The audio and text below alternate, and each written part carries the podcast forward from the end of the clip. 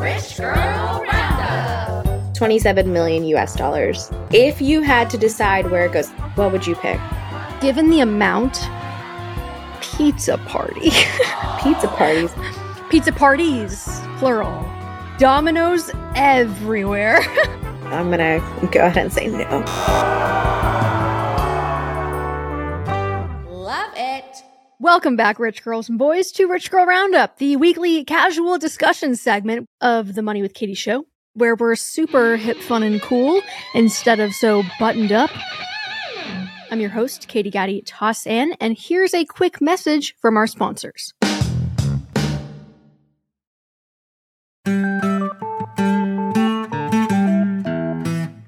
Okay, before we get into it, this week's upcoming main episode is about why poverty persists in one of the richest places in the world, aka gestures at home of the free, land of the brave, or whatever it is. What's the phrase? Land of the free, home of the brave. The land of the free, home of the brave. Yes, that place. The episode pulls on quite a bit of research and work from 4 books that I've read recently. And so we're going to cover everything from more affordable housing to tax law to social infrastructure, as well as how we tend to perceive the situation of being in chronic scarcity despite our own relative closeness to it. Like, after all, we are all closer to living out of our cars than we are to Jeff Bezos, and it ain't close. So there's that patented Money with Katie optimism for you. Okay, on to the roundup. Henah, how are we today? I'm good. I wanted to try something a little different this week. There's been some news going around about an Austrian heiress and something unconventional that she's doing with her money that I thought would be really fascinating for us to discuss. It feels a little bit like a Black Mirror experiment to me, but in a good way, like a white horse, white cape mirror. So I'll lay out the scenario and then we can chat through it. So Marlene Engelhorn is 31 years old. She is a descendant from Friedrich Engelhorn, which probably doesn't sound familiar. I had no idea who this was, but he founded the pharma company BASF, which is very famous. And so her family's riches came from the sale of that company and her family's company. And so she inherited many millions of dollars when her grandma passed away in 2022. So before her grandma passed, she had said very publicly, Marlene, that she would be giving away 90% of her inheritance. And so now she's launched this new project that's called Guter Rat. Gutter Rat. That's so metal. Guter Rat, which translates to good counsel. And so basically what she's doing is she's going to have 50 strangers help her decide how to give away more than $27 million, US dollars. I think it's 25 million euros.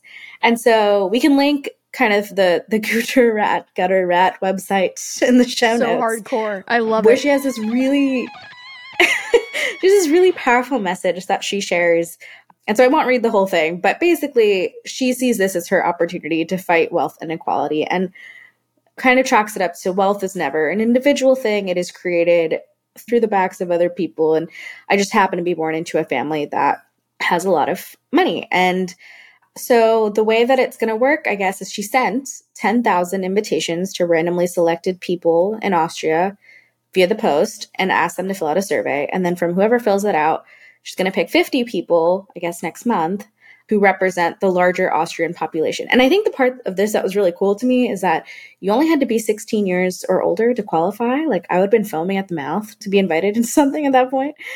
And so then they're going to meet, like, I think 6 times between March and June to figure out the best way to create this change. The people who are part of it are going to be compensated. They can remain anonymous unless they choose to tell everybody what they're doing.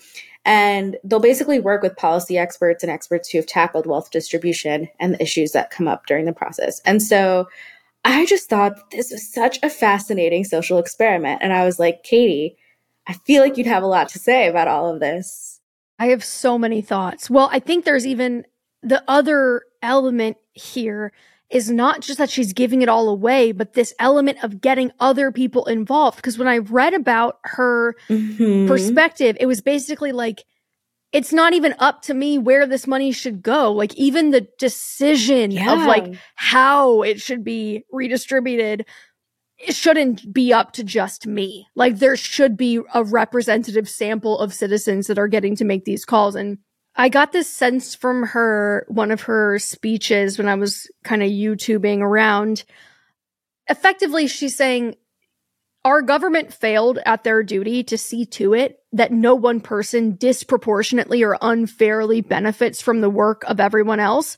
So now I will redistribute it. So I'm like, okay, girl boss, go off. I'm just kidding. But I think there's what's the, I mean, this is Austria, right? So give us the like landscape of Austrian inheritance tax law vibes. Yeah, my AP professor is going to be shaking his head at me. I'm so sorry, but I'm going to try my best. So I believe that Austria does not have estate inheritance or wealth taxes. None. Wow. And according to Guter Rat, 2/3 of their population actually favors taxes on wealth. I would say it's surprising, but I guess not really comparatively to the U.S. And maybe, Katie, you can shine a light on this, is like the wealthiest 1% in Austria holds 50% of their country's wealth. And that 1% is mostly those who benefited from inheritances. Mm. And at the same time, poverty has increased in Austria. So it's like an interesting demographic of people that are going to be working on this. Yeah. There's quite a bit of similarity, too, because I think when you hear 1% holds 50% of the wealth, that's actually worse than the U.S., where in America, the top 1% holds about 1/3 of the country's wealth. Okay. Not great either. So, like, far more egalitarian, obviously. We're doing so much right over here. And the top 10% in America holds about 70%. And then what's honestly the most staggering, like, that sounds bad, but this sounds worse. The bottom 50%, the lower half of Americans holds 3% of the country's wealth. Like it is, it's pretty dire. So we're kind of like operating in similar systems in that way, it sounds like. Yeah. I mean, so I just looked it up. Austria's GDP is like 500 billion and small boy stuff. You want to guess what the US's GDP is? What is it, like 30 trillion or something? How did you do that? 27.94 trillion. So you were pretty close. Okay, so yeah, I think this is my American exceptionalism coming out, but I'm like, how can I make this about us? Well, I was going to say, I do think, though, in that sense, $27 million is going to make a far bigger drop in the bucket for Austria than it would here. That's fair. Also that it's just generally a huge sum of money, but I like, at least it feels like it will go far. It's also, it's just valuable in its ability to set precedent, I think. Yeah. So that's the part I wanted to talk about, which is like, to your point, she was saying, it's not my decision to redistribute this money myself. And she wrote, you know, it grants me power that I shouldn't have. How should I alone decide, you know, what this thing is? And the fact that she says wealth is not created by one person alone. So how is she, you know, how does this make sense? And we were recording this episode recently about poverty. And I was just thinking so much when we were talking about like collectives and co-op models and things like that being, you know, for the greater good, that this is kind of what that model is in real life. Mm. It's like wealth redistribution via co-op, basically. Yeah, like it's personified in this very specific example. And I don't know, maybe it's happened before, but I've never really seen it in this way. And so I thought that that was really cool and like worth exploring. She also said that she does not have any veto power. So if these folks come in and they're like, we want to spend 100% of it on climate change in this one specific way, that's it. 100% on pizza parties for everybody. Unfortunately, no. It has to be for the greater good. Not everyone's collective cholesterol. Pizza party is so good for everyone. TBH, I would love a pizza party. That's what I'm saying. This idea of it creates situations wherein people have power they should not have. I think there's an interesting dynamic. Like immediately where my brain goes is like tax law and estate taxes and inheritance taxes. Of course. And how do you use policy to correct for this?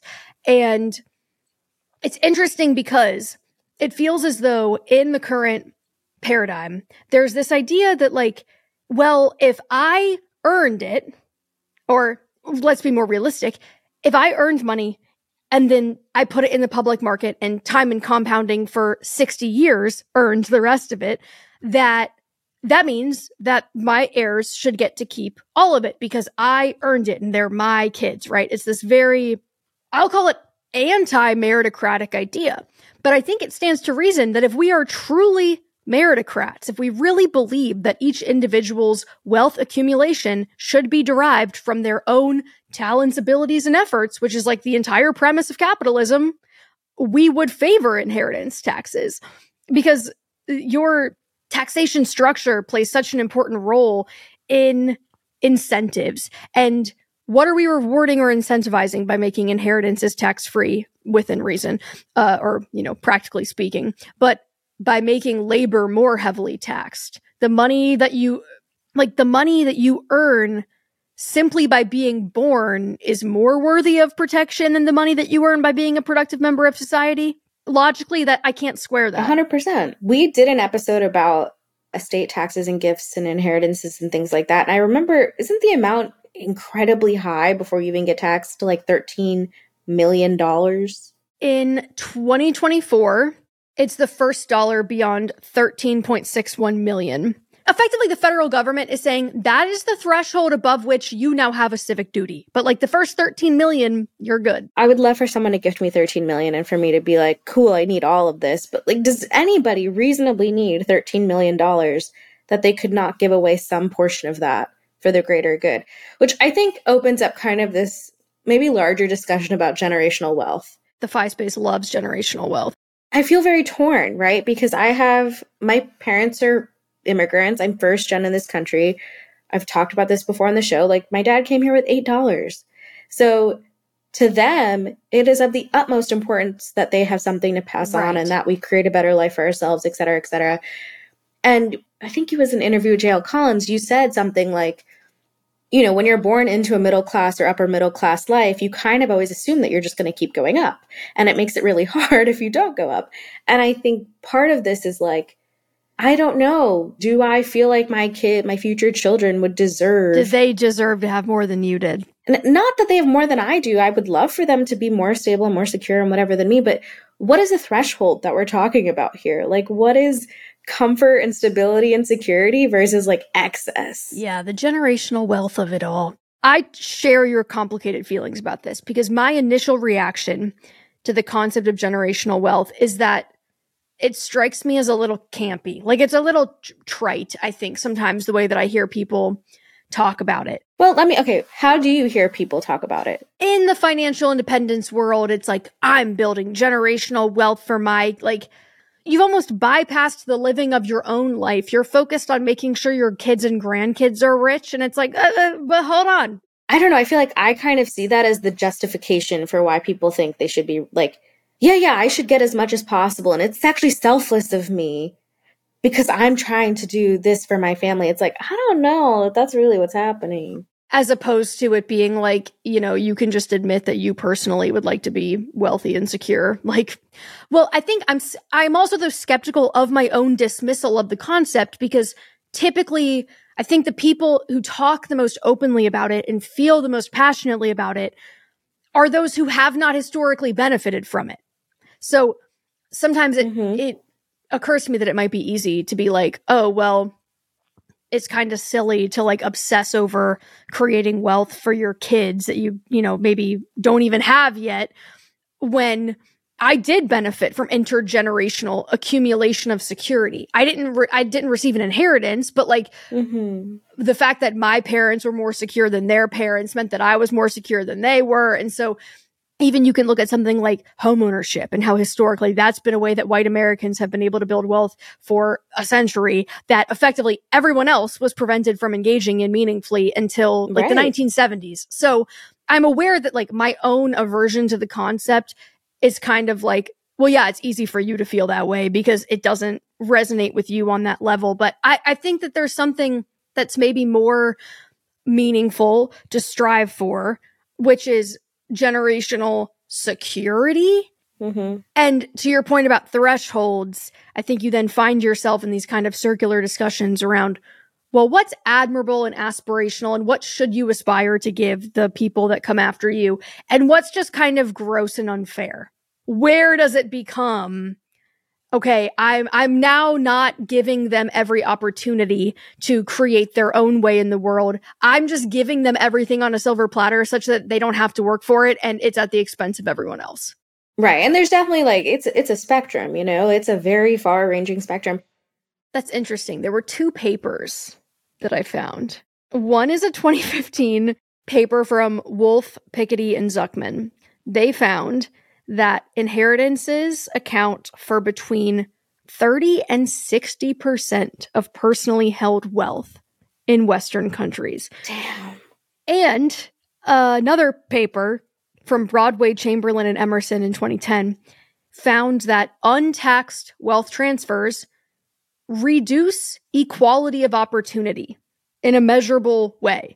That equality of opportunity as a concept ensures that people with similar abilities and levels of effort will generate similar results, right? That they'll face similar life prospects. And so when something like an untaxed wealth transfer occurs, in this paper's conception of it, that there is a direct degradation of equality of opportunity, because now you're basically like introducing this kind of element of unfairness to the economic. I hesitate to call it a pyramid scheme because it's not a pyramid scheme, but I'm like, how do I, the chutes and ladders, right? Like, it's like you're getting a boost that like you didn't really do anything to deserve. And is that something that we want to incentivize and protect in society or not? Like, that's a question that is worth asking. And I also think it's worth talking about like what it would look like to tax these things more aggressively and what you could do with that. Like, what do we stand to gain, really?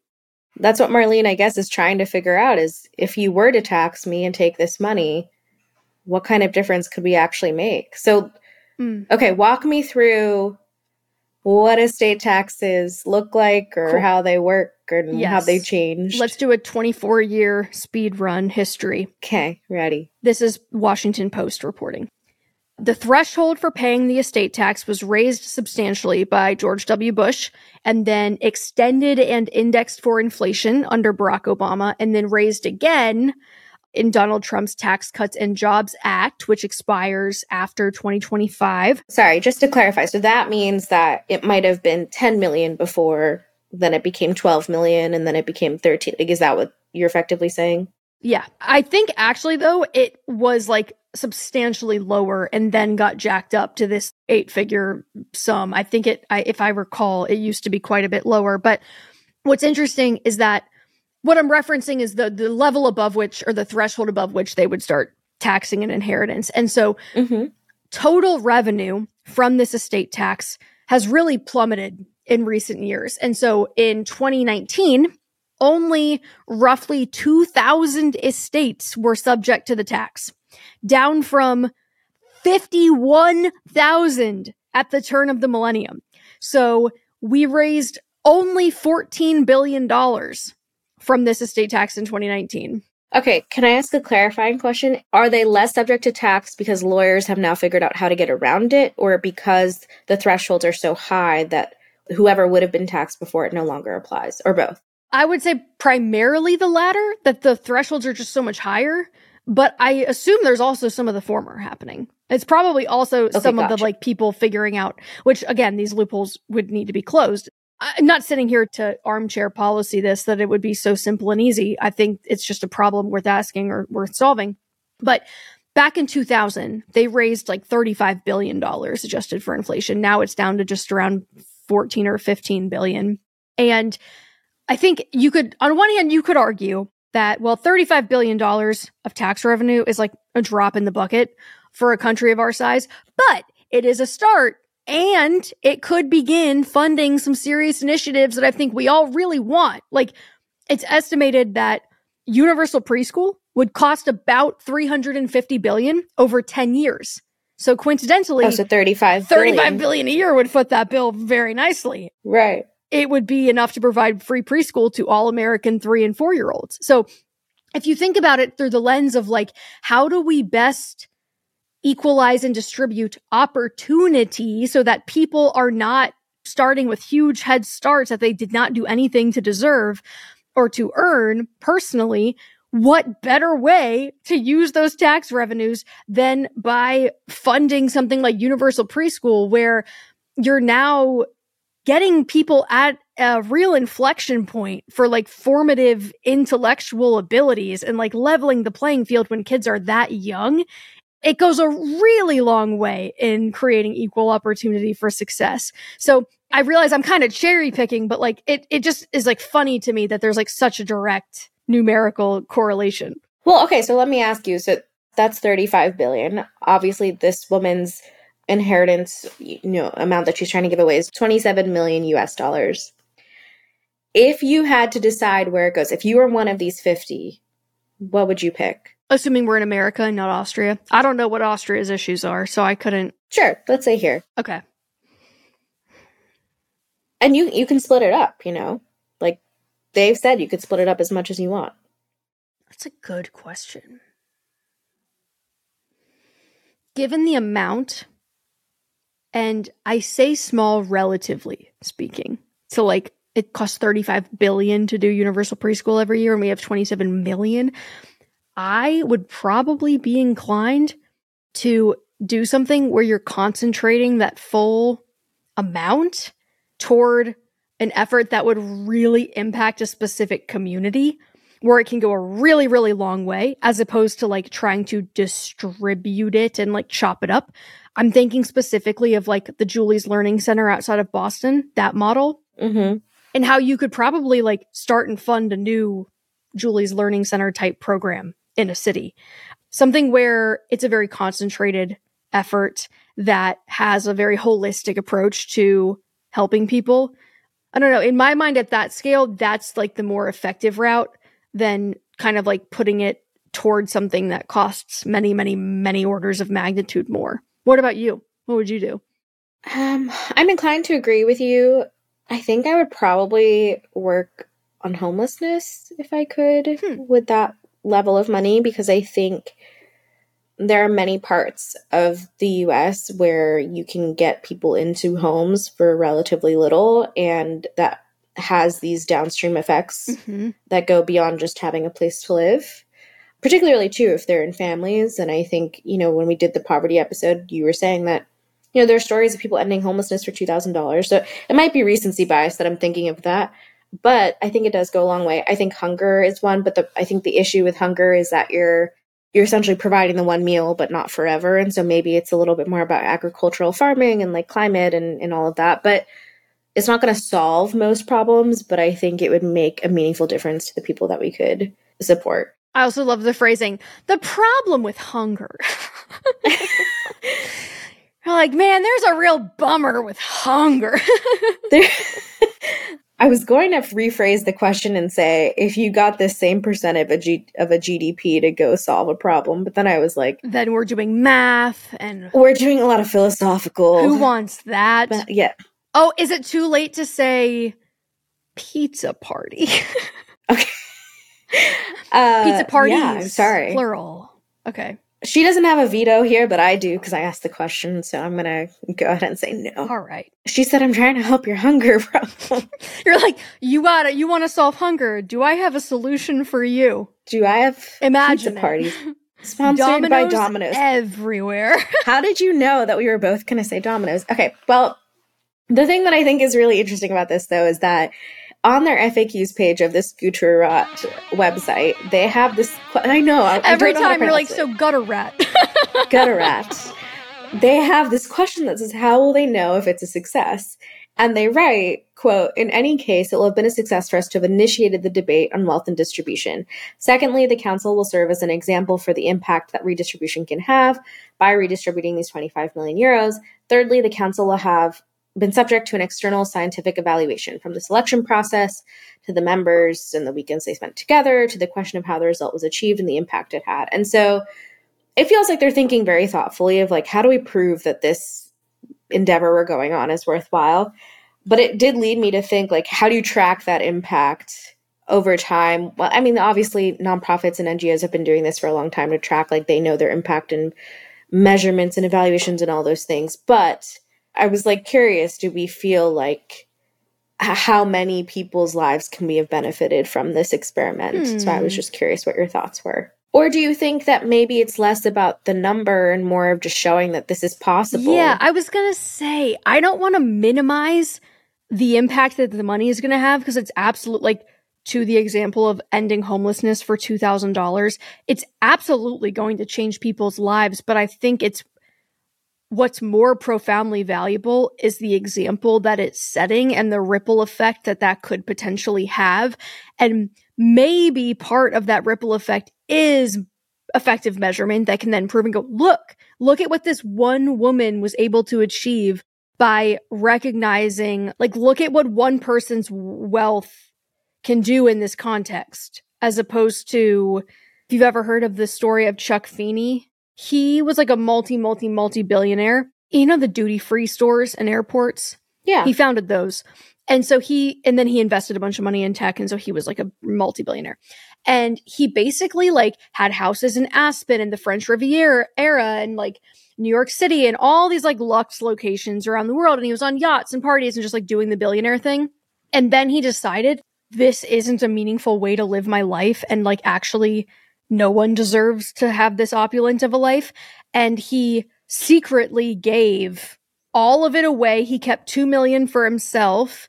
He established a trust, I think, out of the Bahamas to give it away. So he didn't even like benefit on his like American taxes from doing this. There was like no tax break associated with like giving all this money away.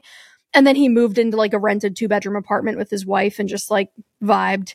So he basically renounced all of it. It's not the same thing. It's not, I think their motivations were very different, but I think that stories like that about people who achieved this unthinkable level of wealth that we all think, oh my God, I'd be so happy if I had all that. I would never give away my $27 million inheritance because I would be so happy if I could do all these things and have all these houses and have these boats and whatever. And I love his story because he basically was like, no, you won't. Like, no, you won't be happy. Actually, the discomfort of having that much opulence, knowing that all these people are struggling, like, eats away at your psyche. So I think that that's also super cool. Like, I think it's sometimes you have to make these things culturally, like right now we revere wealth. We think it's so aspirational to be super rich, where I think if you can make it actually cooler to do the opposite. Like, we were watching Beef last night. Oh, love it. And when Ali Wong's character goes, the Buddha only became the Buddha because he was a prince. He had something to renounce. Like, but that's kind of the thing, is like, you make it fashionable to not be super selfish and greedy, and you show people there's a better way. That to me is like what's so metal about what she's doing and so cool. It's like, damn, this is someone that could have anything she wanted, and this is what she wants to do. That's awesome. Yeah. I mean, to me, she's the superhero. Like, you know, I worked in nonprofits. There aren't very many of people who are just willing to give it away. And so to me, she's an icon. She's a legend. She is the moment. All right. I think that's a good place to wrap. You got some tea? I do. Okay. So we had introduced these crazy money stories that we've heard from people in our own lives. And we asked you guys to write in and share any that you've heard. And we got this one email. And KT, when I tell you, baby, that this was wild. Oh, God. Let me know what you think. Okay. Okay. Hit me. This is the email. One of my friends who doesn't make a ton of money thought that you only had to pay taxes on net profit income after all yearly expenses. So, for example, my friend brings in $20,000 through their 1099 job, because my friend doesn't have a W-2 job. Okay. So throughout the year, they go and they spend all $20,000 on things like rent and gas and gifts and food and car maintenance and phone bills and new clothes and all the things. Which, like, yeah, as one does, if you only are having $20,000, it'd be pretty hard to see. Yeah, okay. Tracking. But then at the year, they had $0 left for savings. So therefore, they had $0 of income to report on your taxes. Oh. So they wouldn't have to pay any taxes. So they thought that it's like your personal spending operates like business expenses. Yeah, I guess. Because business expenses do reduce your taxable income, but just your like your rent and food doesn't. Well, so this person said they went and told them the truth, and now they have to go back and file taxes for the past few years and probably also pay some penalties. So they were like, oh, I spent it all, so I don't have to pay any taxes on it. They put zero taxable income. Oh. Yo, at this point, Did they even hire all those IRS agents? Didn't they? I would just be under the radar so hard, not tax advice. I'm not laughing because I obviously feel bad for this person. I feel sorry for their, I guess, misunderstanding. And I understand because taxes are not straightforward. Yeah, this is not like... I literally emailed my CPA over the weekend and the subject line was, I am struggling like hell. I'm like, please. Yes, I remember. Help me.